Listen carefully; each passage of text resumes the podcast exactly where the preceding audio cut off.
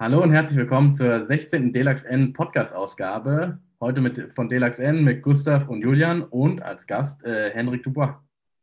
Hallo, herzlich willkommen. Hallo, hallo. Ja, lass uns direkt starten, ey, wenn wir schon so einen interessanten Gast mal haben. Und zwar erzählst du einfach am besten mal, wie du zum Lacrosse kommst. Ich denke, viele, viele werden dich auch schon kennen. Oder wird der Name Dubois Roman auf jeden Fall ein Begriff sein. Aber erzähl doch einfach mal, wie kamst du zum Lacrosse? Wo hast du gezockt? Was hast du so durchlaufen? Ja, erstmal danke, dass ihr mich hier eingeladen habt. Ja, absolut spannende Sache. Nie so ein Teil von so einem Podcast gewesen, aber ähm, schon viel über den DDAX N gehört. Deswegen danke für die Einladung und äh, hoffe natürlich auch, dass der Beitrag heute irgendwie spannend wird. Ähm, wo habe ich begonnen? Das ist schon, schon tatsächlich einige Zeit her. Äh, mein Bruder hat mich damals sozusagen mit an den Sport gebracht. Ich glaube, 2001 war das, in Aachen groß geworden. In der Nachbarschaft hatten wir das Glück, dass einige bekannte Namen auch äh, da aufgewachsen sind. Die Höck-Brüder, äh, Philipp Medon damals in Aachen gespielt haben. Die haben meinen Bruder mitgenommen und der hat dann äh, mich als den kleinen Bruder irgendwann mitgenommen, äh, mitgeschleppt. Und äh, genau, so hat es angefangen. Das heißt, Aachener, Aachener Jugendschmiede sozusagen durchlaufen. Ich glaube, 16 war ich damals. In einer, in einer spannenden Zeit hat es damals begonnen Genau, und äh, das waren so die ersten Anfänge im Garten, viel gespielt.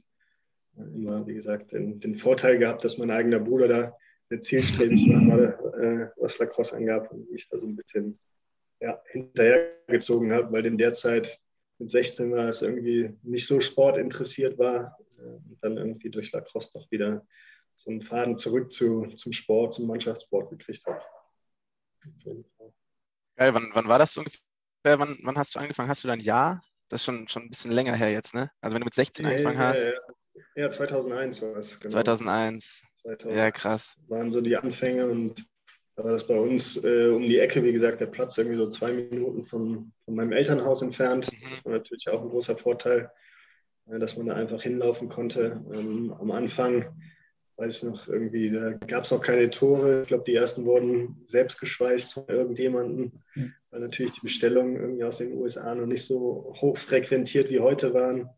Die Sachen noch nicht so, so gut zu bekommen waren. Ich glaube, es gab dann immer nur einen, einen gedruckten Katalog, der ging dann durchs ganze Team. Äh, wenn du an der Reihe warst, war er schon total auseinandergefeddert, äh, bis man sich vielleicht die ersten Sachen bestellen konnte. Und so war es irgendwie der Anfang immer sehr rudimentär, sage ich mal, aber irgendwie durch die, die Leute, die dabei waren, hat es immer sehr viel Spaß gemacht. Ähm, genau, und dann nimm das, hat das auch so seinen Lauf genommen durch die Nachbarschaft, die, die Jungs, die da gespielt haben, dass es immer, immer mehr Spaß gemacht hat. Mein Bruder ist dann in die USA gegangen. Äh, das hat mich, glaube ich, auch sehr fasziniert. Er hat dann sehr schnell erzählt, äh, wie, wie richtig Lacrosse gespielt wird, wie, wie richtig trainiert wird. Und ich glaube, das hat mich dann als kleinen Bruder auch noch besonders angespornt, äh, dann Gas zu geben. Äh, und ja, mein Bruder war sehr erfolgreich, gerade in der Anfangszeit. Das hat dann schon auf jeden Fall sehr beeinflusst. Wie war Lacrosse in Deutschland damals? Also 2001, ne? ich glaube, viele können sich das gar nicht mehr so richtig vorstellen. Es gab ja. wahrscheinlich eine Liga oder wie, gegen wen hat man so gezockt? Ich glaube, Frankfurt war damals auch schon am Start mit einem Team, oder? Aber ja, es, war, es, war, wahrscheinlich noch ein bisschen, bisschen anders aufgebaut alles, oder? Genau, es gab eigentlich keine, keinen Ligabetrieb, es wurde alles über diese Turniere gemacht. Ich glaube, es gab irgendwie fünf Turniere, die dann, äh, wo es Punktspiele sozusagen ausgetragen wurden. Ich weiß aber gar nicht, wie das mal gezählt worden ist, sodass man dann auch irgendwie letztendlich zu den deutschen Meisterschaften gekommen ist. Ähm, aber ich weiß gar nicht mehr, wie die Punkteverteilung gelaufen ist, weil ja auch ausländische Teams teilweise dann in diesen Turnieren teilgenommen haben. Äh, wie da die Punktspiele gezählt haben, das kann ich nicht mehr irgendwie nachvollziehen. Aber genau, es war so, Bonn Open war ein großes Turnier, Berlin Open war ein großes Turnier, Passau hat ein Turnier, München hat ein Turnier, Kiel war damals groß. Äh, das waren so die ersten Lacrosse-Erfahrungen. Das war auch so ein bisschen ich mal, das, das Negative, dass diese Turniere überwiegend im Sommer waren, äh, sodass man eigentlich eine sehr, sehr, sehr lange äh, Off-Season, würde man heute, glaube ich, sagen, hatte, sodass man da eigentlich immer nur trainiert hat. Äh, im, Im Westen war es dann so, dass man mal gegen Köln gespielt hat, mal gegen Bonn, also eine Art Freundschaftsspiele. Und dann, ähm, wie gesagt, die, die deutschen Meisterschaften in diesem, im Rahmen der großen Turniere ausgespielt worden ist. Und dann, ich glaube, 2002, 2003 wurden die Ligen gegründet. Da gab es dann die Westliga, äh, so wie es ja wahrscheinlich heute auch schon fast bekannt ist. Und wir haben damals noch sogar einen Jugendspieltag gehabt. Das war, glaube ich, mal eins meiner ersten Spiele mit dem genau Aachen Jugendteam gegen Bonn Jugendteam, aber es war auch, glaube ich, sehr gemixt alles, wer da damals gespielt hat. Also alles sehr, sehr äh, weit entfernt von dem, was man heute kennt. Wir haben auf, glaube ich, Traktorreifen am Anfang mal beim Training geschossen, weil das Tor kaputt gegangen ist und keiner schweißen konnte und sowas. Aber über die Jahre hat sich das auf jeden Fall sehr gut ver verändert. Ja, erzähl mal ein bisschen. Das ging dann auch recht schnell los mit, mit Nationalmannschaft bei dir schon. Wann, wann wurde das das erste Mal ein Thema und wie ging es dann da weiter? So schnell ähm, ging es. Mein Bruder hat es sehr schnell gemacht. Der, der hat angefangen, ist dann in die USA gegangen und quasi als er wiederkam, ähm, ist er direkt 2001 im Sommer äh, mit zur Nationalmannschaft gefahren, äh, wo, dann auch die Europameisterschaft damals tatsächlich gewonnen haben. Sehr ähm, amerikanisch deutschstammiges Nationalteam damals noch gewesen ist. Ähm, das hat natürlich auch einen Eindruck hinterlassen. Er ist ja damals auch mit, mit Freddy und Michi Höck, das waren bei uns so eine Generation älter, die Jungs, die bei uns den, den Verein groß gemacht haben, ist er da hingefahren und das hat natürlich auch Eindruck hinterlassen bei mir. Und ich glaube, das erste Mal, als ich mit ähm, dem Coach Cayley damals in Berührung kam, war bei den Amsterdam Open äh, wo dann die, die Nationalmannschaft zwei, ähm, zwei Teams gestellt hat, also Development-Teams, die dann bei mhm. dem Turnier teilnehmen sollten. Coach Cayley ähm, hat damals äh, das College NYT trainiert, die auch dann ein Team mit zu diesem Turnier gebracht haben. Ich glaube, Crease Monkeys waren damals auch da, also waren schon ja, genau. Priest Monkeys waren schon richtig gute Teams und da habe ich das erste Mal, bin ich dem, dem Trainer vorgestellt worden, aber natürlich irgendwie 17 noch sehr grün hinter den Ohren. Äh, da war so meine erste Berührung und ähm, ja, über, die, über das nächste Jahr war es dann irgendwann, dass die, die Tryouts waren. So war es früher immer einmal Tryouts im Januar. Ich glaube, meine ersten, waren dann in Hamburg bei Schnee, Schneesturm. Da, da ging es dann um die, um die EM 2000. 2004 oder die ja, WM? Genau. 2004 nee, war das genau. Ja, genau. 2003 okay, waren, waren die Tryouts oder sogar 2004 im Januar. Das war mein erster Kontakt mit der Nationalmannschaft und auch das erste Mal, ähm, eigentlich, also ich war in Texas vorher noch, äh, im Jahr nach meinem Bruder.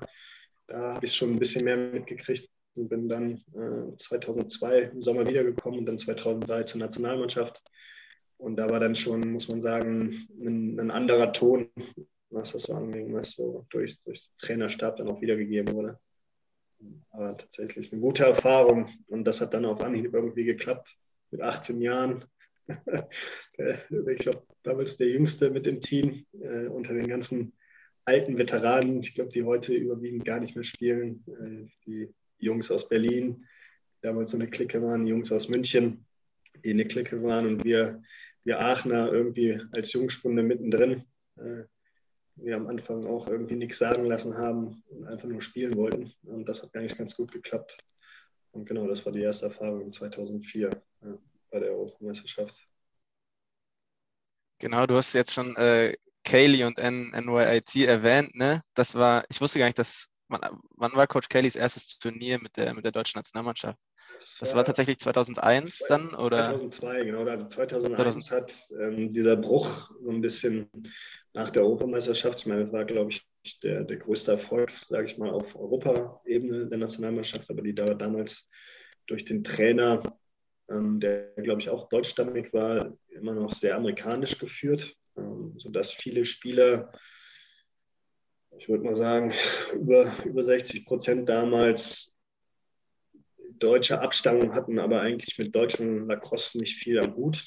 Ähm, die von renommierten Universitäten wie Syracuse, Army, Navy, glaube ich, waren ein paar Rutgers, ähm, UMBC, also wirklich Top, Top Division 1 Spieler, äh, die damals das so ein bisschen wahrscheinlich so als, als Sommerliga äh, genutzt haben zum Reisen. Ähm, dadurch dann letztendlich auch gewonnen. Ich glaube, also mein Bruder war damals dabei, Michi Höck, Freddy Höck hat, glaube ich, gespielt, Niklas Kuckert war jemand, Flo Kriependorf war schon im Mittelfeld, ähm, aber doch noch relativ, wie gesagt, amerikanisch lastig und dann ähm, hat das zum Bruch geführt, was sicherlich auch eine, eine schlechte Entwicklung war. Und dann genau 2002, äh, von meiner Zeit war das, das die Weltmeisterschaft in Perth, Australien war das erste Turnier vom Coach Cayley, der irgendwie, ich glaube, über Martin Gruner, äh, hier hieß der Gruner, ja, auch aus München irgendwie da reingerutscht ist, weil seine Mutter die Frau von Coach Cayley kannte, die Deutsche ist und dann gesagt hat, mein Mann trainiert doch, warum kann er nicht die Nationalmannschaft trainieren? Und ja, so ist der, der Coach Cayley dann dazu gekommen. Sicherlich irgendwie einen, einen großen Beitrag dann, ich glaube, zehn Jahre hat er oder 14 Jahre hat er die Nationalmannschaft geführt. Insgesamt, ich habe, glaube ich, zehn Jahre viel gespielt. Ganz schön lange Zeit. Genau, und Coach Kelly war zeitgleich noch immer Coach beim, beim New York Institute of Technology. Genau. Und dann hat, dann hat dein Weg dich auch irgendwann rübergeführt, oder? Und wie ist das ja, genau gelaufen? Genau, ich hatte ähm, eigentlich so nach, nach der Erfahrung in, in Texas, wo ich Highschool gespielt habe und dann sicherlich auch die, die Europameisterschaft 2004, also zu sehen, was so das nächste Level ist, was äh, mein, mein größter Traum eigentlich diese im College mal zu spielen, weil es einfach doch nochmal was ganz anderes ist. Also diese, die Ligen, äh, wie es organisiert ist, wie natürlich auch Sport in Amerika sowieso einen anderen Stellenwert hat äh, und nicht nur, sag ich mal, wie die Vorherrschaft in Deutschland durch Fußball irgendwie und viele andere Sportarten verdrängt, sondern dass, dass da drüben doch anderen Sportarten auf eine Bühne geboten wird. Das fand ich sehr attraktiv und dann war es, wie gesagt, der Traum damals irgendwie College zu spielen. Ich bin dann ausgemustert worden, äh, weil ich äh, Asthma äh, habe, hatte. Und dann musste ich nicht zur Bundeswehr, sodass ich meiner Mutter das plausibel erklären konnte, dass ich ja ein Jahr gewonnen hat, hatte auf dem Papier äh, und sozusagen meinem Traum äh, vom College Lacrosse irgendwie für ein Jahr zumindest nachkommen könnte, bevor es dann irgendwie doch mit was Vernünftigem, vernünftiges Studium sein sollte. Und äh, ich habe dann in, auf dem Camp, war das damals, organisiert in Hamburg, den damaligen Assistant Coach 2002 war der ähm, Hoffman, hieß der, Steven Hoffman, glaube ich, äh, Vornamen, war Assistant Coach, der war so, auch der hat, glaube ich, sogar Profiliga damals schon MLA in diesen ersten Jahren gespielt. Ich weiß gar nicht, wie der dazu gekommen ist, Deutschland zu unterstützen. Auf jeden Fall war er Assistant Coach an einem Division 3 College und ich habe ihm davon erzählt bei diesem Camp und ähm, dann hat er sich letztendlich darum gekümmert und hat mir die Kontakte von mehreren Coaches beschafft, die ich dann auch etwas blauäugig einfach mal angeschrieben hat, hatte. Ich kannte gar nicht die ganze sag ich mal, Bandbreite der amerikanischen College-Landschaften, äh, vor allen Dingen Division 3 nicht. Ähm, unter anderem war Whittier, ist an der Westküste College gewesen, äh, wo sich der Coach dann gemeldet hat. Roanoke äh, ziemlich renommierte Division 3. Äh, der hat sich dann eigentlich nur einmal kurz gemeldet. Ich glaube, das war eher so ein Nettigkeits-E-Mail. Äh, und tatsächlich hat sich der eine Coach ähm, von Elmira, das war ein äh, kleines Liberty Art College, Upstate New York, in einer relativ guten Liga haben die damals gespielt mit, mit Ithaca, Nazareth, ähm, RIT, äh, sicherlich Universitäten, die heute auch noch einen, einen großen Namen haben. Äh, und der hat mir ein Stipendium verschafft. Damals äh, also in Division 3 gibt es ja kein Sportstipendium. Er hat das dann irgendwie schlau ein, eingeleitet, irgendwie über die Noten, die nicht besonders gut waren, aber für das Stipendium muss er abends gereicht. Äh, genau, und dann bin ich 2004 nach der Europameisterschaft nach New York, Upstate New York gegangen, um da quasi ein Jahr Lacrosse zu spielen und so meine Erfahrungen zu sammeln. Ähm, das war schon war eine tolle Erfahrung. Ähm, war, sag ich mal, vom Lacrosse natürlich schon ein anderes Level. Ähm, jetzt nicht, sage ich mal, Top, Top 20 oder 25, aber dennoch natürlich in der Saison irgendwie fünfmal, sechsmal die Woche zu trainieren, äh, die, die, guten Universitäten zu oder gegen die Universitäten zu spielen. Ähm, genau, Nazareth werde ich nicht vergessen. Ne? RIT ist zu uns gekommen. Äh, haben uns auch relativ hochgeschlagen, glaube ich, damals. Aber es war schon, wo man gesehen hat, wie, wie gut eigentlich die, die Spieler teilweise sein können. Genau, dann bin ich zurückgegangen nach einem Jahr, das war eigentlich relativ klar, sollte, war dann, wollte dann in Maastricht anfangen zu studieren, äh, wo auch einige Lacrosse damals hingegangen sind, gerade so aus der Westregion und äh, das Team gegründet hatten. Und äh, die Uni war auch sehr gut, was BWL angeht, das International Business, also auf Englisch zu studieren. War eigentlich das, was ich irgendwie verfolgen wollte. Ähm, und der Traum äh, vom, vom College hat mich irgendwie nie losgelassen. Äh, und das eine Jahr hat mich, glaube ich, eher heiß gemacht, als, als dass es irgendwie für mich, dass ich das abgehakt habe. So dass ich dann immer im Hinterkopf hatte, äh, an der Uni äh, war es innerhalb des Studiums fast drei Jahre gegen der Bachelor, dass man auf jeden Fall noch mal ein halbes Jahr ins Ausland gehen sollte. Ähm, und da gab es natürlich Universitäten, irgendwie Partneruniversitäten. Und ich hatte mir dann irgendwann den Plan zurechtgelegt, äh, ich suche mir vielleicht nochmal eine, eine Uni in den USA, die mir vielleicht dann ich glaube, damals hieß das Free Mover, es ermöglicht dann da Lacrosse zu spielen, also nicht an den äh, direkten Partneruniversitäten von der Universität Maastricht, äh, sondern vielleicht eine andere zu suchen, sodass ich dann auch über die Noten, die damals auch nicht so besonders waren, da trotzdem irgendwie reinkomme. Und dann habe ich das Angebot von Coach Cayley über die Nationalmannschaft gekriegt, äh, auch dann tatsächlich ein Stipendium für Lacrosse und für akademische, sodass man sich das dann auch irgendwie leisten konnte. Und das war natürlich ähm, ja, wirklich, äh, ich, also damals habe ich, glaube ich, nicht fassen können, dass er mich überhaupt dafür äh, in Betracht gezogen hat. Mhm. die Universität hatte, glaube ich, 2002 National Championship gewonnen, 2004 undefeated äh, Division 2 Championship. Ähm, und damals hatte ich ja 2003 da in Amsterdam spielen sehen. Äh, einige Leute, die ja auch Profis geworden sind. Ähm, 2005 Thomas Sumo, äh, ich glaube, der hat Boston Cannons gespielt. Also da waren einige. Frank D'Agostino, Long Island Lizards, ein äh, Defender, der, ich glaube, als er da mit mir auf den Arm gehauen hatte, da fast abgefallen.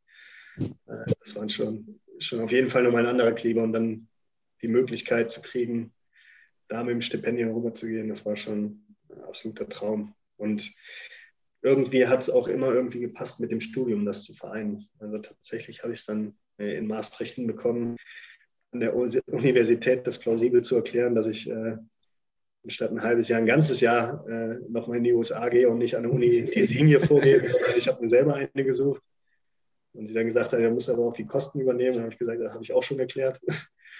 Und äh, dann ist das quasi, konnte ich das so in die Wege leiten, im Rahmen, sage ich mal, des Studiums noch, des Bachelors in Maastricht, äh, dann nach New York zu gehen. Und das war ja, das war eine einmalige äh, Chance, einmaliges Erlebnis. Natürlich äh, Long Island, die Universität, irgendwie 25 Minuten außerhalb von Manhattan. Äh, das, ist, das alleine war schon Wahnsinn.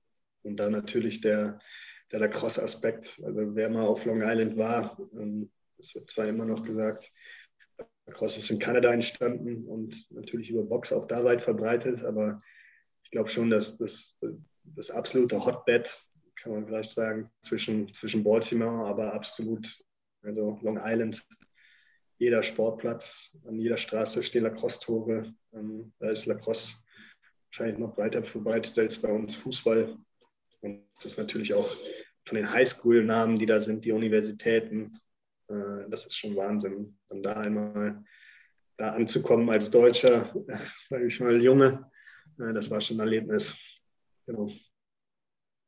Man munkelt auch, ihr hättet den Championship gewonnen. Warst du da auch beteiligt? Und ähm, generell, also fragt man sich ja immer, wir haben es ja auch mit Per jetzt, der in Vermont mittlerweile am Trainieren ist, aber wirklich wenig Spielzeit sieht. Wie sah das bei dir aus? Hast du, hast du wirklich zocken dürfen oder war das, ich glaube, du warst noch nicht der einzige Europäer, der drüben war. Ich habe noch so einen Artikel von so einem Finnen gelesen im European Lacrosse Magazine.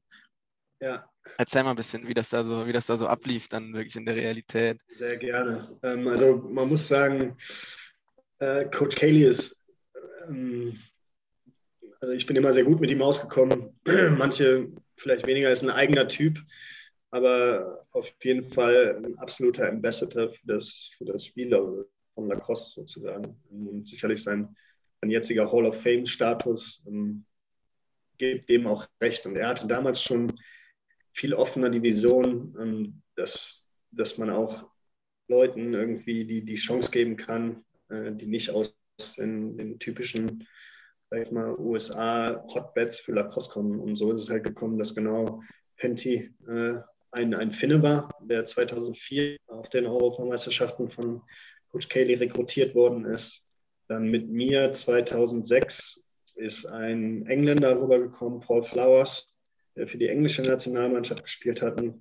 Ich glaube, er hatte den schon bei der U19-WM damals gesehen und er war da immer sehr offen irgendwie, dass, wie gesagt, auch, auch Spieler nicht aus, aus Long Island oder Baltimore oder Kanada kommen konnten, sodass wir tatsächlich äh, drei, drei Europäer, äh, ein Australier, dann gab es noch einen aus Arizona, einen aus Utah und der Rest war von Long Island, also im Radius von 50 Kilometern, glaube ich, um die Uni herum. War eine ganz, ganz witzige Zusammenkunft so. Ähm, genau, und so sind wir dann da hingekommen, 2006. Ähm, und ja, ist auf jeden Fall ein anderes Level gewesen als das, was ich gewohnt war. All-American, Leute aus der Highschool, also meine, meine Recruiting-Klasse hatte einen Defender, der eigentlich damals zu UMass gehen sollte, wegen allen akademischen Hindernissen dann, dann doch nur zu NYT gekommen ist. Aber wie gesagt, in diesem Under Armour All-American äh, Game dann auch mitgespielt hat. Also einige krasse Kaliber, sodass man dann natürlich auch in seinem Spiellevel und es gibt ja noch ein, zwei andere, die auch aus Deutschland gekommen sind, die Erfahrung gemacht haben. Ähm, so ein Team in den USA, 48 Leute waren wir, glaube ich, also zur Saison, glaube ich, dann nur 43. Viele sehr gute Spieler, sodass man sich da halt dann auch natürlich einen Weg suchen muss. Und ähm, ich glaube, das ist auch eine sehr entscheidende Sache, auch über den Lacrosse hinaus gewesen, äh, diesen, diese, dieses Ziel zu haben. Bei mir war es, wie gesagt, College Lacrosse zu spielen, äh, dass ich dann an, an NYT gelangt bin, war sicherlich auch Zufall. Äh, aber dann auch zu gucken, okay, was kann man da erreichen? Ähm, und da war es eigentlich genau mein Ziel, war immer so der vierte Attacker zu sein, also Starting 10 zu knacken. Das war eine, eine Hausnummer gewesen. Aber mein Ziel war dann immer so die, die Nummer eins äh, als Einwechselspieler zu sein. Also vierter Attacker, ähm, später auch übers Mittelfeld äh, war auch eine Option, sodass äh, man da irgendwie die Spielzeit bekommt. Und im Endeffekt äh, war es in einer ersten Saison so, dass sich der beste Attacker leider an der Schulter verletzt hatte und dass wir auf einmal ähm, drei, drei Freshmen waren, die Attack spielen sollten dass ich den, den Herbst auch tatsächlich in das Starting, Starting 10 gerutscht bin. Und da meine Erfahrung mit ein paar Spiele gegen, so ein Fallball nennt sich das, damals gegen Duke, das war äh, absolute Erfahrung. Gegen Rutgers haben wir gespielt, gegen St. Jones, ähm, alles Division 1 Colleges und da ähm, auch da dann irgendwie als, als Starter mal ein, zwei, zumindest im Herbst Erfahrungen zusammen war toll. Ich habe mir dann leider, ich glaube, mein erstes oder zweites Training ja, die Saison meinen Fuß gebrochen, äh, sodass ich dann da rausgerutscht bin äh, und sechs, sechs Wochen pausieren musste. Äh, und in der Zeit letztendlich auch, ähm, ich weiß auch nicht, ob ich den Starting-Spot gehalten hätte, aber wahrscheinlich doch einiges an Spielzeit bekommen hätte. Ähm, dann da nach hinten gerutscht bin, ähm, dann nach sechs Wochen äh, mich irgendwie zurückkämpfen konnte, sodass ich die Saison wenigstens, glaube ich, habe vier Spiele gemacht in meiner ersten Saison. Das heißt, die Spiele, die ich machen konnte, tatsächlich auch äh, gut Spielzeit gekriegt habe. Äh, und dann leider, ich glaube, nach drei oder vier Spielen wieder den Fuß gebrochen hatte, weil er leider nicht ganz äh, ausgeheilt war. Aber ähm, wie gesagt, die, die Erfahrung im Fallball und dann natürlich jeden Tag auch am Spielfeld ranzustehen und das ganze Team Ding mitzukriegen, das war eine, eine tolle Erfahrung und hat letztendlich auch dazu geführt, dass ähm, auch wieder da bei mir im Hinterkopf war, dass das nicht alles sein konnte. Äh, vier Spiele, ein gebrochener Fuß in der Saison, sodass ich ähm, äh, mir das Ziel gesetzt hatte, äh, da nochmal irgendwie dem nachzugehen und mit den Academic Advisors war das, hieß das dann im College gesprochen hatte, sodass die tatsächlich mir nochmal ein, zwei Credits, ich glaube damals dann aus meiner Oberstufe sogar anerkannt haben. Ich hatte Mathe, Physik, LK, äh, die wurden dann irgendwie eingerechnet, sodass sich dann herausstellte, dass ich äh, nur noch tatsächlich, glaube ich, 12 oder, oder 14 Credits waren von dem Bachelor entfernt war, äh, sodass ich dann in Maastricht Bescheid gesagt habe, dass ich nicht wieder zurückkomme, äh, sondern meinen Abschluss dann in, in einem Jahr weiter in den USA machen werde. Äh, und äh, ja, meiner Mutter dann auch das eröffnet habe, dass ich nicht nur ein Jahr bleibe, sondern zwei Jahre. Und letztendlich war das dann auch die, die beste, beste Entscheidung ever, weil wir dann 2008 tatsächlich in der Saison, wo wir auch nochmal zwei paar richtig gute Spieler dazu gekriegt haben, ähm, die Meisterschaft, also den National Championship dann in Boston gewonnen haben. Und ich in der Saison ähm, auch wieder nicht Starting 10 gespielt habe, ähm, leider dann auch nicht mehr äh, vierter Attacker war, weil wir einen sehr, sehr guten vierten Attacker gekriegt haben, der dann äh, danach gerutscht ist, sondern im Mittelfeld gespielt hat, aber letztendlich, ähm, das war dann mein neues Ziel, irgendwie jedes Spiel Spielzeit zu bekommen und ähm, auch in der Saison, als wir National Championship gewonnen haben, dann tatsächlich jedes, jedes Spiel bis auf eins, äh, das war damals das vorletzte oder sowas, auch äh, Spielzeit bekommen habe und das war ja, hört sich manchmal so ein bisschen komisch an. Natürlich auch im Championship waren es, ich glaube, zwei Minuten oder sowas, wie man da am Ende einmal auflaufen konnte. Aber die Erfahrung ist, ist einmalig. Äh, und wenn man mal weiß, wie dieses System da drüben läuft, äh, wie gesagt, große, große Teams, dann ist allein schon, um die Spielzeit zu kämpfen, ähm, eine, eine große Herausforderung. Deswegen war das so mein, mein, mein neues Ziel und hat auch äh, gereicht, das zu, zu erlangen. Ja in der Championship war natürlich dann eine absolute Krönung. Einmalig, äh, einmaliger Erlebnis, im Stadion zu spielen. 50.000 Zuschauer, Lacrosse, also wenn man aus, aus Aachen äh, kommt und da auf die Treckerreifen geschossen hat ähm, und dann auf einmal irgendwie ein paar Jahre später in einem äh, Gillette Stadium steht und waren auch ein paar deutsche Fans da, äh, die Fahnen sieht und so, das, das äh, freut einen, macht einen natürlich auch stolz und sicherlich eine Erfahrung, ähm, die ein Leben lang bleiben wird. Ja, richtig geil. Ähm, genau, du hast jetzt schon ein paar Mal angesprochen, du hast das Studium immer so nebenbei irgendwie gewuppt, aber Lacrosse war immer noch, immer noch recht wichtig. Ne? Was hast du studiert und was, was machst du jetzt? Was machst du neben dem Lacrosse? Der Podcast heißt ja auch Off-Field, dass du da vielleicht mal ein bisschen erzählst. Sehr gerne. Ähm, studiert habe ich äh, ganz klassisch BWL, vielleicht damit angefangen, dass ich nicht genau wusste, was ich studieren wollte. Äh, nach, der, nach dem Abitur und. Kenne ich, kenne ich. Ja. vielleicht einigen so. Du auch, Julian, ne? Exakt, gleiche Situation, ja. Gute Runde. Ja, das ist ähm, tatsächlich, und wie gesagt, dieses damals ja mit der Bundeswehr oder, oder Zivildienst hat einem tatsächlich nochmal so eine Chance gegeben, so ein bisschen nachzudenken. Ähm, und ich habe, wie gesagt, damals, ich wollte nicht zur Bundeswehr, das war nicht so mein Ding.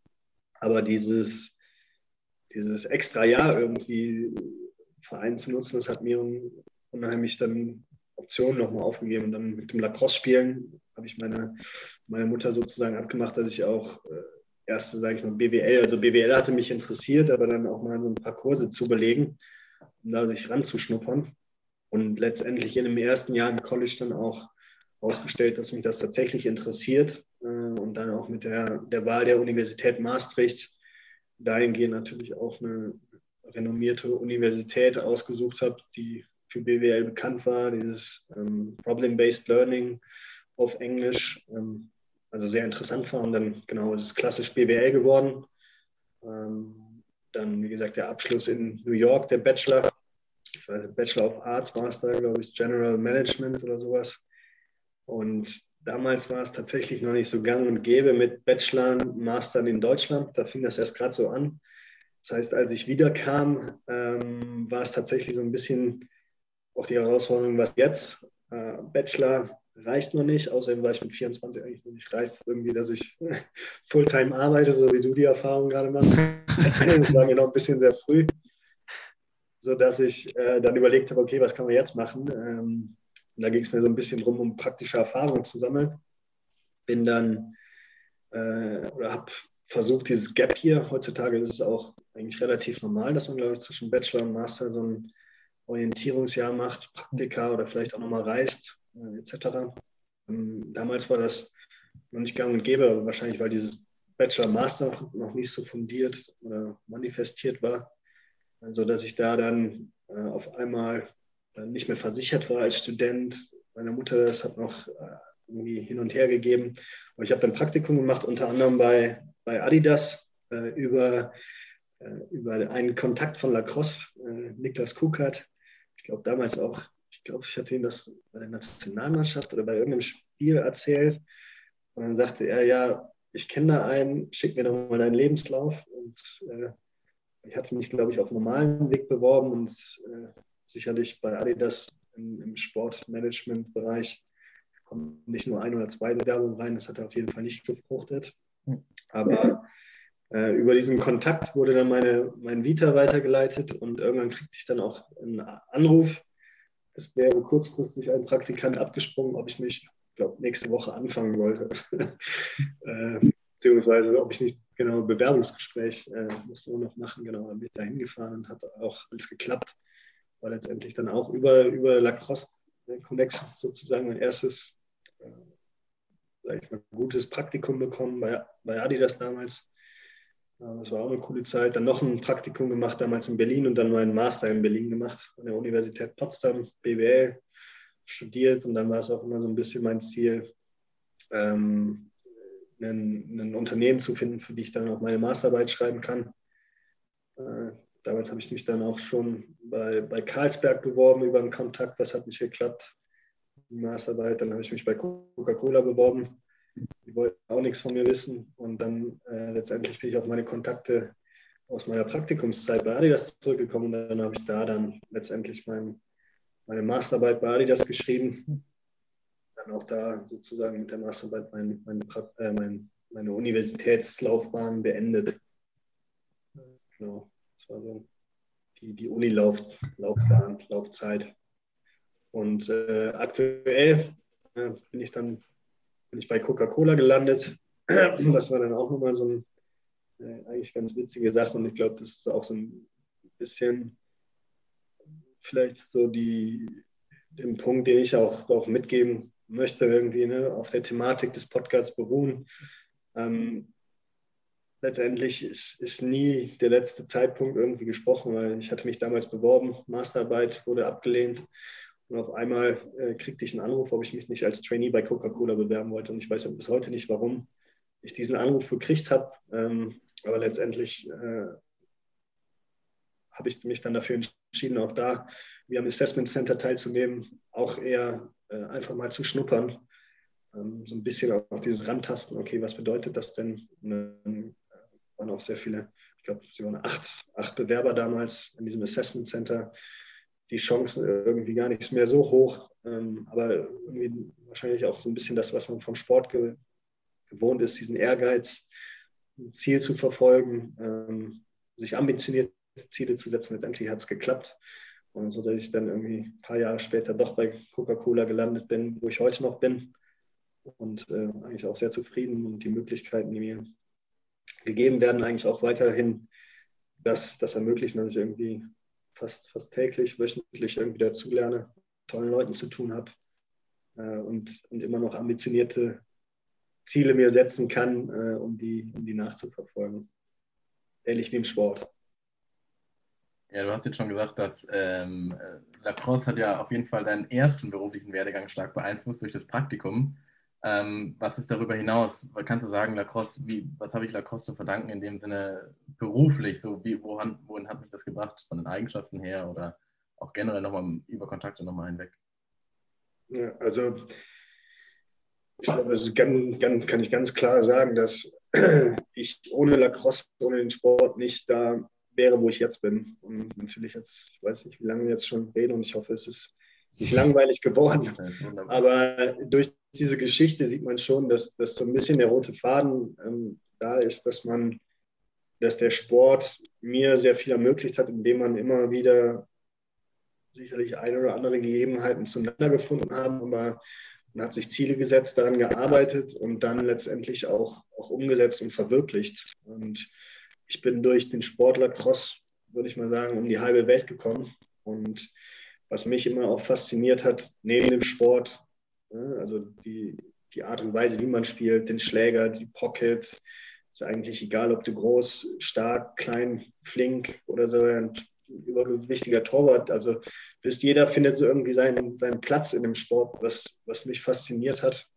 Und, und es gibt nicht die eine, eine Art und Weise, die, die an, an Spielertyp herausstechend ist. Äh, mittlerweile ist es vielleicht schon sehr athletisch geworden, aber in unterschiedlichen Leveln kann, glaube ich, jeder seinen Weg finden. Und auch bei NYT, unser äh, Starting Attack im Crease, ähm, als ich ihn das erste Mal gesehen habe, habe ich gedacht, der, der, würde irgendwie Bowling spielen oder sowas, weil er absolut nicht der athletische Typ war, aber ich glaube, in der Saison 40 Tore geschossen hat oder mehr. Äh, und, und das hat mich fasziniert und ich glaube, damit einher auch die Leute, die diesen Sport ausüben. Ob es in Deutschland ist, äh, aber auch über die, Jahre, die Leute, die ich in, im europäischen Umfeld kennengelernt habe. Wie gesagt, mein, mein Mit-Recruit damals Paul Flowers. Ich habe mit dem zwei Jahre dann im College zusammengewohnt. Ähm, einfach verdammt interessante Leute und letztendlich irgendwie in einer Art sehr homogen sind. Ähm, in, in dem, wie wir, wie wir denken. Ich glaube, jeder, der Lacrosse spielt, gerade in Deutschland, wenn man sich darauf einlässt, weiß man, dass das ein Sport ist, wo man nicht die, die festen Strukturen vorfindet, sondern mit anpacken muss, äh, mit, mit Freunden irgendwie Begeisterung schaffen muss. Es ist meistens so, dass es nicht selbstverständlich ist, dass beim Training 16 Leute auf, aufschlagen und man Full-on-Training machen kann, sondern es darum geht, auch wie kann man sich gegenseitig begeistern, wie kann man andere mit, mitziehen äh, und begeistern und auch von einer Sache überzeugen, wo man selber vielleicht von überzeugt ist. Äh, 2006, als wir die Meisterschaft in, in Aachen gewonnen haben, ganz entscheidend, äh, dass man gemerkt hat, was für Dynamiken sich entwickeln, wenn man es schafft, ein gleiches Ziel zu vermitteln. Und das würde ich 100 Prozent auch unterschreiben für die, für die Berufswelt. Ähm, und die, die Erfahrung, die ich da gemacht habe durch den Lacrosse, durch, durch mein Studium oder die Möglichkeiten, die ich im Studium durch Lacrosse bekommen, äh, ja, bekommen habe, sind ausschlaggebend äh, zu dem, wo ich jetzt stehe und, und helfen mir, glaube ich, auch äh, immer weiter. Jetzt muss ich doch fragen, Coca-Cola Europe, was, was macht man da genau? Wie können wir uns das genauer vorstellen? Also was ist, was ist dein Job? Machst du Vermarktung dann oder Marketing oder ist das einfach ja. Ist ja eine, eine Riesenmarke eigentlich, ne?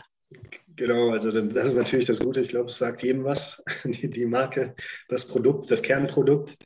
Ähm, ist natürlich ein, ein riesengroßer Konzern, amerikanischer Konzern. Was die wenigstens wissen, ist, dass Coca-Cola ein, ein Franchise-Unternehmen ist. Das heißt, es gibt die, die Mutter, äh, die Company sozusagen, die Coca-Cola Company mit Headquarter in Atlanta. Und weltweit äh, operieren wir in einem Franchise-System äh, mit sogenannten Bottlern. Das heißt, die, die Bottler leisten sozusagen die Logistik, die, die operative Abfüllung äh, und auch den, den Vertrieb, sodass die, die Company eigentlich die Markenrechte, die Strategien äh, und, und die langfristigen Ziele setzt. Äh, ich habe damals beim Bottler tatsächlich angefangen, äh, als, als, als Trainee auch Verkaufsberater mitfahrten. Äh, das heißt wirklich von, von Supermarkt zu Supermarkt, von, von Kiosk zu Kiosk, von Hotel zu Hotel letztendlich zu verkaufen. Und äh, bin dann über meinen Werdegang, über äh, Trade Marketing, also wie zu sagen, äh, ja, Shopper Marketing, das deutsche Wort, äh, also letztendlich Retail orientiert, ist auch ein englisches Wort, ähm, Einzelhandel orientiert, Marketingmaßnahmen äh, umgesetzt werden. Also wie werden Kampagnen bis in die bis zum Einzelhändler verlängert. Das war am Anfang. Dann habe ich Brandmanagement gemacht, das heißt die Verantwortung für die Marken in Deutschland übernommen. Coca-Cola, Trademark damals, das heißt die TV-Spots mit der Nationalmannschaft BFB zusammengearbeitet, Manuel Neuer die Spots gedreht. Ähm, und jetzt bin ich im, im europäischen Team gelandet und äh, ein bisschen mehr das, genau die, die Strategien im Bereich Commercial und Shopper. Also das heißt, äh, wie auch wieder, wie werden die, die Marketingkampagnen äh, dann letztendlich bei unseren Kunden, na, Edeka, Tesco, äh, Aldi etc. umgesetzt, äh, über Packungsgrößen, äh, strategische Felder wie Verzehranlässe zu besetzen äh, und genau das auf so einer strategischen, strategischen Basis für, für Europa. Ja, krass. Vielleicht können wir da, vielleicht können wir da direkt wieder den, den Link auch zum Lacrosse bilden. Ne? Wir hatten ja im Vorfeld schon ein bisschen drüber, drüber gesprochen. Was braucht Deutschland Lacrosse? Du bist auch bei den Eichen aktiv. Vielleicht kannst du da noch mal kurz einfach anhauen, was es damit auf sich hat, wie es dazu kam. Und dann eben einfach mal aus Unternehmersicht so ein bisschen auf Lacrosse zu blicken. Das denke ich, auch sehr interessant, weil du da, denke ich, auch einen ganz anderen Einblick hast, einfach wenn man bei so einer, bei so einer Company mal arbeitet dass man auch unternehmerisch vielleicht ein bisschen denkt, was Deutschland Lacrosse gut tun könnte und was man genau braucht. Ja, ähm, es ist auch vielleicht ein Spruch, der mir sehr, damals habe ich ihn, glaube ich, als Witz verstanden, aber der mir mehr und mehr im Kopf geblieben ist, den Coach Kelly auch immer gesagt hat. Ähm, wir haben ja gerade erläutert, was mir der Sport eigentlich zurückgegeben hat oder wie er mich geformt hat. Ähm, und ich glaube auch, die Chance für sehr viele. Ähm, ich meine, ihr macht mittlerweile einen Podcast, ähm, ihr, ihr, bringt ein Magazin raus, äh, andere Spieler gehen in die USA, manche damals haben ein eigenen Unternehmen gegründet, ne, irgendwie heißt es Monkeys, hier Lacrosse oder Prolax Shop war es bei uns im Westen. Das sind total tolle Erlebnisse und, und man, ich finde immer, wie sich Leute da irgendwie ausleben können, ist auch einmalig. Also sehe ich bei anderen Sportarten nicht so viel. Und der, der Spruch, den Coach Kelly immer gesagt hat, wenn man all dieses über den Sport erlebt hat und erfahren hat, vor allem das Positive, äh, dann gibt es drei Arten, die man, wenn man dann in das Alter kommt, wo man nicht mehr so, so viel spielt, äh, dem Sport zurückgeben kann oder der nächsten Generation auch wieder zurückgeben kann. Und das ist Nummer eins, sagt er immer, man wird Trainer. Ähm, da gibt es auch viele, ähm, die aus, aus den älteren Generationen nach ihrer aktiven Laufbahn in der Nationalmannschaft dann oder auch schon während der, der Zeit irgendwie die, die Teams trainieren. Kennt ihr sicherlich auch die Beispiele, äh, Jugendtraining übernehmen. Das zweite war, dass man als, als Referee unterstützt. Äh, ist immer sehr wichtig und natürlich meist oder für mich kam es nie in Frage und ist immer eine Typfrage, ob man das will oder nicht, aber die Referee-Organisation gibt dem Ganzen immer einen Rahmen. Ohne, ohne die ist ein Spiel halt fast unmöglich, ähm, sodass man das machen kann. Oder, und das ist der dritte Aspekt, der dann auch den Bogen schlägt zu, zu den Eichen, ist äh, das Geld. Ähm, dass, wenn man natürlich über, über seine Ausbildung hinaus ist und dann in einen Job einsteigt, ähm, der vielleicht auch ähm, gewisse Möglichkeiten bietet, dass man dann auch gewisse Sachen monetär wieder zurückgeben kann, weil es ist nun mal Nischensport. Und das wird er wahrscheinlich auch auf die nächste Zeit in Deutschland zumindest bleiben. Wir sehen in den USA, Kanada natürlich die starken Entwicklungen. Japan ist äh, sehr entwickelt, was man meistens nicht äh, glaubt, nach den USA. Und Kanada ist es der, der drittgrößte, die drittgrößte Lacrosse-Organisation, was, was Spieler angeht. In Deutschland stehen wir, glaube ich, seit Jahren sehr ähm, auf derselben Zahl, ich weiß nicht, 2000, 2200, 2500 Spieler, aktive Spieler in Deutschland. Und ich glaube, das, das muss man auch irgendwo akzeptieren. Die, die Frage, ähm, wie kann man genau diesen Rahmen besser strukturieren? Und da spielt Geld immer eine Rolle und letztendlich auch eine, eine Möglichkeit für Geldgeber, dem, dem Sport nahe zu bleiben. Das ist, glaube ich, genau das, was wir mit, mit den Eichen auch versuchen ähm, dass wenn man dadurch, dass Lacrosse ein sehr körperbetonter Sport ist, scheidet man irgendwann aus. Ähm, und man scheidet wahrscheinlich auch aus, wenn der Job es nicht mehr so zulässt oder die Familie. Und dann besteht natürlich die Gefahr, dass man komplett die Verbindung verliert. Und wenn man die Verbindung verliert, dann bleibt es immer ein Sport in Deutschland oder überall der jungen Leute. Und jungen Leuten, wie gesagt, fehlt vor allen Dingen ähm, das Budget, um irgendwie Sachen, Sachen zu stemmen. Das heißt, ein Ziel der Eichen war immer, dass man sagt, wenn man die aktive Karriere beendet hat, wie kann man dem Sport nahe bleiben? Was kann man dem Sport zurückgeben? Und da ist Geld eine Sache, ähm, aber auch zu unterstützen, ähm, wenn es um Gründungen geht. Viele bei den Eichen haben, haben selber gegründet.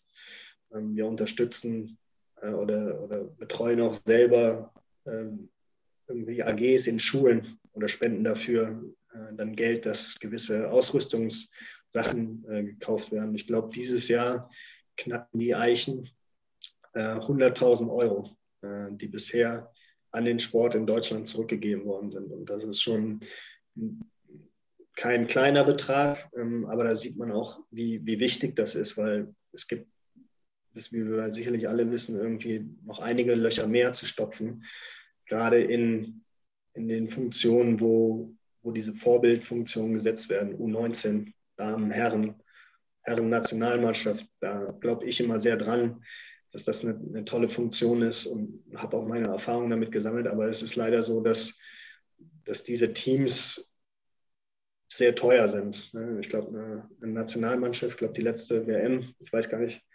war Frankfurt waren ja auch einige dabei. Ähm, da kommen einige tausend Euro zusammen. Und das als Student zu stemmen oder vielleicht noch als Schüler oder auch für einen Elternteil, das jemand zu ermöglichen, ist nicht selbstverständlich. Und ich glaube, da müssen wir mehr und mehr ansetzen, dass wir gucken, wie schaffen wir ein gewisses Konstrukt, das Geld nicht mehr die größte Rolle spielt, wenn es darum geht, um Talente zu fördern. Talente spielerisch, aber auch Talente, Organisationstalente, also Gründung, äh, AGs, was ich gerade angesprochen habe, dass man da unter die, die Arme greift und wenn Leute was machen wollen, dass es dann nachher nicht an den, der Ressource Geld äh, scheitert, sondern ähm, genau, da dann unterstützt werden kann. Ähm, ein weiterer Aspekt, und ich glaube, da sind wir noch so ein bisschen im Hintertreffen, was die Eichen angeht, ist äh, Netzwerk. Ich glaube, da sind, sind andere Nationen, äh, Amerika natürlich viel, viel besser, dass sie über diesen Sport, über Universitäten, über Vereine auch Netzwerke dann für, für den anderen Teil des Lebens beruflich irgendwie gründen. Sodass wir damals ähm, auch schon so ein bisschen äh, versucht haben, das in der Nationalmannschaft irgendwie mit reinzubringen, äh, dass wir sagen, wir als Eichen, wir, wir sind da, um zu, zu sponsern gewisse Teile. Wir hatten, glaube ich, fünf Stipendien, die wir damals bei den Herren ausgegeben haben. Ähm, ich weiß gar nicht mehr, wie die betragen. Ich glaube, bis zu 2000 Euro, 1500 Euro ähm, für einzelne Spieler, die sich damals beworben haben. Aber dann auch gesagt haben, wenn jemand Fragen hat, beruflicher Werdegänge, äh, kann er sich genauso an uns, an die Eichen wenden. Es gab damals eigentlich ein super nettes Barbecue bei dem Berlin Open mit den Eichen, wo wir immer zusammenkommen, um auch da wieder die Generationen zusammenzubringen, weil bei den Eichen sind auch ältere Semester auch stehen in guten Jobs äh, und da als Mentor Fragen oder sogar Vermittlung, wie es damals bei mir war, mit, mit dem Praktikum bei, bei Adidas äh, auszuhelfen. Und ähm, ich weiß, dass jetzt eine Initiative für dieses Jahr noch ist, die Eichen-LinkedIn-Gruppe zu gründen, äh, um da auch wieder gesehen eine Plattform zu schaffen. Und ich glaube, da muss man oder versuchen wir als Eichen auf jeden Fall anzuknüpfen, ähm, sozusagen Rahmenbedingungen zu schaffen, die den Sport unterstützen, monetär, organisatorisch äh, und auch über den Sport hinaus. Äh, und ich glaube auch, dass das ganz entscheidend ist für den Sport selber in Deutschland, wie er, er weiterkommen muss. Man darf nicht vergessen, ich glaube, wir sind vielleicht in der dritten Generation Lacrosse. Ich glaube, der älteste Lacrosse-Spieler in Deutschland ist vielleicht äh, Martin mit 55 oder sowas. Äh, das ist noch nicht so alt. Da haben uns andere Nationen weitaus was voraus. USA, England, da wird schon über 100 Jahren Lacrosse gespielt. Das heißt, das Fundament, die Strukturen in den Vereinen sind viel gefestigter. Und wir müssen aufpassen, dass wir als junge, junge Sportart in Deutschland diese Verbindung nicht verlieren, ähm, weil die einfach dieser Festigung helfen kann, sodass dann junge Spieler sich auch das fokussieren können, in, in gut zu werden, Vorbild zu sein, zu organisieren, zu machen und dass gewisse andere Rahmenfunktionen dann äh, durch andere getätigt werden. Letztendlich, was in jedem ähm, Verein irgendwie ja, sinnvoll oder benötigt wird. Wie, wie glaubst du, können wir das schaffen, die, die Alumnis dabei zu halten? Ich meine, ich glaube, jeder, der Lacrosse spielt, äh, kriegt das irgendwie mit, dass die Leute aufhören und dann auch wirklich den Kontakt verlieren zum Verein. Ja, ich, ich glaube, was man sieht, ähm, und das war meine Erfahrung auch bei den Eichen, ist, äh, dass es immer so ein bisschen Eigeninitiative, frischen Wind und, und Spaß, Spaßbedarf. Ich glaube, der Sport ist zu klein und ich glaube, wir haben es auch in der Vergangenheit gemacht. Ähm, jemand, der den Sport nicht kennt, der keine Berührungspunkte hat, den interessiert es nicht. Das heißt, ähm, ich glaube, beim Thema Sponsoring ist auch, auch noch so ein Kapitel, glaube ich. Da muss man nochmal genau überlegen, wie man das angehen kann, weil ich glaube, nur auf, auf große Unternehmen zuzugehen, jetzt auch bei Coca-Cola weiß ich, wie Budgets verteilt werden. Das ist kein Wohlfahrtsverein. Wenn die davon nichts haben, dann rücken die auch kein Geld raus. Und man muss sich mal überlegen, wer, wer hat denn eigentlich einen Mehrwert davon, wenn er irgendwie sein Geld anbringt. Und ich glaube, das ist halt viel mit dem Spaßfaktor. Äh, wie gesagt, bei den Eichen ist es so, dass ich glaube, jeder freut sich, ähm, wenn wir da in, Berlin zusammenkommen äh, und haben jetzt über die letzten Jahre tolle Entwicklungen bei der Nationalmannschaft gesehen. Sehr viele junge Leute, ähm, das Niveau ist gestiegen. Der, also die Athleten, die das mittlerweile äh, spielen, sind weiten besser, als ich es kannte in Deutschland damals. Und da sind ja noch ein paar aus älteren Semestern, die haben sowas noch nie gesehen. Und ich glaube, das ist halt die, die Faszination, die man viel mehr verstärkt vorbringen muss. Und ich glaube, wenn man sich das anguckt, in Aachen hatten wir es so, ähm, zehn Jahre, weiß ich nicht, oder, oder 20 Jahre Vereins äh, bestehen, äh, hat das, das jetzige Team ähm, gesagt, okay, wir machen ein Minifeld-Turnier, ähm, hat die ganzen Alumni eingeladen. Ähm, dann wurde auch einiges an Geld gesponsert. Es gab eine riesengroße Party und das ist ja der Spaß, den, den Alumni haben, wieder zusammenzukommen, über alte Zeiten zu reden, äh, einen netten Abend zu haben und, und dann bringen sie das auch mit. Und ich glaube, das muss man viel mehr verstärkt versuchen. Äh, und das ist natürlich eine, eine Herausforderung für jeden Verein, der durch junge Leute geführt wird, nicht nur das Spielerische organisieren, dann zu organisieren, wie kommen wir vielleicht nach Berlin für ein Spiel äh, oder Game Day oder sowas. Und dann noch zu überlegen, okay, wie kriegen wir eigentlich die, die ganzen alten Säcke äh, hier ran, äh, dass die irgendwie dem Sport nahe bleiben. Aber so läuft es. Äh, es gibt perfekte Beispiele äh, in der USA wahrscheinlich da die Alumni-Golfturniere. Da geht es nur darum, die, reichen Säcke irgendwie zu einem Golfplatz zu karren, unter dem Rahmen natürlich, ja, wir kommen hier alle zusammen und äh, Anniversary oder sonst was und dann saufen die sich ein, haben alle Spaß und lassen alle ihr Geld da. Und ich glaube, so muss man viel mehr denken. In, in, in, also in meinem Feld, das sind, entschuldige die ganzen Anglizismen, aber sind diese Experience, die man kreiert. Und ich glaube, da muss man auf Lokalbasis beim Club überlegen, wie schaffen wir das. Wie gesagt, das Beispiel in Aachen war super, ein Riesenerfolg. Ich glaube, die Party abends mit Dinner, Gäste aus Köln, also ne, aus, aus anderen, äh, ich glaube, über wenn ich mal 200, 300 Leute oder sowas. Und, und jeder kauft ein Ticket und 5 Euro gehen davon in die Teamkasse. Das Turnier am nächsten Tag, äh, Eichenteam war vertreten, war eingeladen, ein paar Teams, ne, Köln war eingeladen mit, mit einem kleinen Feldteam, sowas. Und, und ich glaube, auch bei der Nationalmannschaft dieses Barbecue damals organisiert. Ich glaube, es war von der Nationalmannschaft. Ne, dann kommen die zusammen und sehen auf einmal und reden mit den Leuten. Ja, und dann kommt genau dieses heraus, ach, du bist gerade fertig mit deinem Praktikum, ja, dann, dann schick doch mal vorbei. Und wenn man diese, diese Situation nicht schafft, diese Verbindung zu schaffen, dann, dann verläuft sich das sehr schnell. Und deswegen ist es, glaube ich, mein, das ist mein Ansatz Nummer eins, zu sagen, wie kann man Events, Rahmenbedingungen schaffen, die genau diese, diese Verbindung, diese Experience stärken äh, von dem Sport. Ich meine, es ist ja auch ein Vorteil zu sagen, wir kennen uns alle im Sport. Also, ich meine, wir haben uns über Musti kennengelernt, Musti ist ein Freund, ja, das geht ganz schnell. Und ich glaube, das ist eine absolute Stärke im Gegensatz zu einem Sport, der vielleicht anonymer ist, wie Fußball oder, oder schon Tennis. Ähm, wo man sowas nicht so einfach machen kann. Und hier ist es wirklich ähm, doch irgendwo möglich, sowas zu machen. Deswegen, das ist, glaube ich, eins dieser Experience.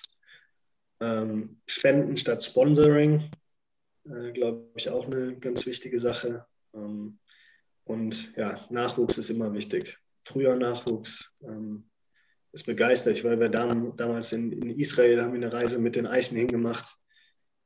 Das ist, das ist einmalig. Die, Ne, ich weiß, wir haben damals immer gegen Irland gespielt und das Team, was war das, 2000, äh, das muss ja dann, zwei, wann war es, 2018 war die WM in, in Israel. Ähm, wie die, Isra äh, wie die Irland weggeputzt haben. Ne? Da gehen, ähm, kam bei uns das Lachen so hoch und das sind die Sachen, die uns freuen. Und ich glaube, äh, und auch wieder für die nächste Generation einen Anreiz bieten. Äh, deswegen ist es auch, auch sehr wichtig. Sportliche. Und auch toll zu sehen, Per, äh, und selbst ich erwische mich dabei, wie ich manchmal gucke. Und Vermont hat ja ein sehr gutes Jahr gehabt. Ne? Und man ist ja auch stolz, dann da jemanden zu kennen und zu hören, dass er ne, Division 1 ist auf jeden Fall ein Hammer-Level, da jemanden zu haben, der uns vertritt und, und auch wieder zeigt, das ist machbar. Ja? Und, und vielleicht in drei Jahren ist es, ist es dann jemand, der vielleicht auch das Starting Lineup knackt. Und in, in fünf Jahren später ist es jemand, der vielleicht im Top 20 Team spielt. Oder ich glaube, Vermont war ja mhm. sogar Top 20 dieses Jahr. Das, ja, waren bei den Playoffs. Genau, diese Ziele braucht man und ähm, ist cool zu sehen, wenn das Leute irgendwie verwirklichen, die Ziele. Träume. Ja, wenn ich, wenn ich da direkt noch einhaken darf, das wollte ich dich eigentlich eh noch fragen. Also es gibt ja immer mehr Leute, die irgendwie den, den Traum College haben, ne? vor allem bei den jungen Leuten, die jetzt hier vielleicht auch zuhören. Und du bist eigentlich das perfekte Beispiel dafür, dass es, dass es irgendwie geht, dass es auch mit dem Studium geht, dass es auch finanziell zu stemmen ist, wenn man das wirklich will und dass man auch mit den Unis reden kann. Was, was gibst du solchen Leuten mit? Ja, ähm, es ist ähm, eine sehr schwierige, schwierige Sache aus Deutschland heraus. Ich weiß, die Engländer haben da auf jeden Fall schon ein bisschen mehr Strukturen. Die haben so Lacrosse Pound nennt sich das, glaube ich, auch durch jemanden gegründet, der selber aus England auch im College gespielt hat. Sam Russell. Ich hatte auch mal mit ihm zusammen bei irgendeinem Turnier gespielt. Ähm, die versuchen irgendwie jährlich da mal ein Team rüber zu schicken, was glaube ich dann auch gefundet ist, ähm, um einfach eine Bühne zu bekommen, zu gesehen zu werden, weil das, das, das Problem ist, Deutschland Lacrosse, auch, auch wenn die, das Niveau sich immer verbessert, ist noch weit davon entfernt, was äh, renommierte Highschools in den USA oder so bieten. Ähm, das heißt, ich würde auf jeden Fall dazu raten, Videos zu machen, ähm, Leute anzusprechen und auch biete es auch an, irgendwie bei den Eichen äh, dass wir da sicherlich durch ein, zwei Kontakte äh, auch helfen können. Ähm, und in, entscheidend ist, äh, dass man sich, glaube ich, eine Strategie überlegt. Wenn man wirklich das Ziel hat, ähm, dann, dann gibt es gewisse Wege über die sogenannten Recruitment Camps, die natürlich auch überwiegend in den USA stattfinden, aber auch vielleicht ist es da, dass man dann irgendwie sagt, äh, bildet man dafür irgendwie einen Sponsoring aus gewissen Geldern, sodass wir, keine Ahnung, drei, drei ambitionierten Leuten, und das ist vielleicht nicht nur sportlich, sondern was haben die vielleicht auch für einen Verein gemacht, etc., die Möglichkeit haben, da auf das, ich weiß nicht, 101 Lacrosse Camp oder so zu fahren oder in so ein Travel-Team mit reinzukommen, sodass sie gesehen werden. Und diese Events da drüben, da kommt man ganz schnell dann in, in Kontakt mit, mit, den, mit den Coaches. Aber ich glaube auch, dass die Nationalmannschaft U19 äh, wie Herren ein Sprungbrett sein kann. Das hat bei mir geklappt natürlich, da, da Kaylee unser eigener Coach war. Ähm, aber auch da, glaube ich, kann man auf diesen Turnieren, internationalen Turnieren, super Anknüpfungspunkte schaffen. Und ähm, deswegen würde ich da, das definitiv auch empfehlen. Vielleicht sich eine sogenannte Roadmap, auch wieder ein Anglizismus, aber ähm, ein Ziel zu setzen, wo will ich hin? Äh, ein ambitioniertes, aber auch realistisches. Es gibt, glaube ich, über 300 Division 3 Colleges. Es gibt, glaube ich, 50 Division 1. Äh, die geben natürlich auch Scholarships. Division 2, das, was ich erfahren habe, auch Scholarship über den Sport. Das heißt, über, genau zu überlegen, okay, wo kann man eigentlich hin? Was kann ich mit meinem Level erreichen? Will ich direkt von Anfang an spielen oder sowas wie, wie Per macht, Vermont, wo man sicherlich um die, um die Einsatzzeit sehr kämpfen muss. Äh, und dann zu gucken, Video, Kontakte anschreiben und mit den Leuten sprechen. Und ich bin mir auch sicher, dass ein Pair, wenn er wieder zurückkommt, die, die Erfahrung, die er gemacht hat, äh, mit Sicherheit gerne weitergibt. Und äh, vielleicht auch da wieder Kontakt knüpfen kann, dass er eine E-Mail schreibt an einen Coach und wer weiß, wo der jetzige Assistant Coach in drei Jahren, vielleicht ist er der neue Head Coach von der nächsten Uni. Also auch wieder da, dieser Netzwerkgedanke, ähm, den zu verfolgen. Und äh, wie gesagt, biete es auch gerne an, auch im Rahmen jetzt von diesem Podcast. Ähm, müssen wir vielleicht mal überlegen, wie man dann Kontakt herstellen kann. äh, aber das sicherlich auch äh, auf, auf uns als Eichen, auf mich als Eiche irgendwie zugekommen, zukommen werden kann, wenn man Fragen hat und wir da irgendwie gerne unterstützen. Äh, es muss nur jedem bewusst sein, dass es keine einfache Sache ist. Und damals, als ich äh, ins College gegangen bin, da gab es gerade mal Internet. Ich glaube, 2001 haben wir ISDN-Leitung gekriegt, weil mein Bruder rübergegangen ist. Ähm, und selbst das hat geklappt. Ähm, aber man muss halt das Ziel haben, wo will ich hin? Und das Ziel muss man selber verfolgen. Und dann unterstützen wir gerne, aber wie gesagt, diese, diese Power muss, ist, das Feuer muss von jedem Einzelnen kommen. Ja, perfekt. Das ist ein super Schlusswort eigentlich, können wir eigentlich fast so stehen lassen. Genau, vielleicht können wir noch mal kurz, wir haben ja unser, unser Mentoring-Programm schon ein bisschen aufgebaut. Da sind auch schon einige von den Eichen drin, von den Jungs, die du aus ja kennst. Hau das ruhig nochmal an die Jungs raus und dann, Super gerne. dann ergänz, ergänzen wir da, was, was möglich ist. Und wer immer irgendwas Cooles hat oder mal jemanden kontaktieren will. Ich glaube, dass da auch eben alle Lacrosse aufgrund der Community, die wir einfach haben, mega offen sind und auch gerne bereit zu helfen. Das ist ja genau das, was wir mit DeluxN irgendwie auch, auch sehen und erreichen wollen. Ja. Und da eben die Leute zusammenbringen, genau.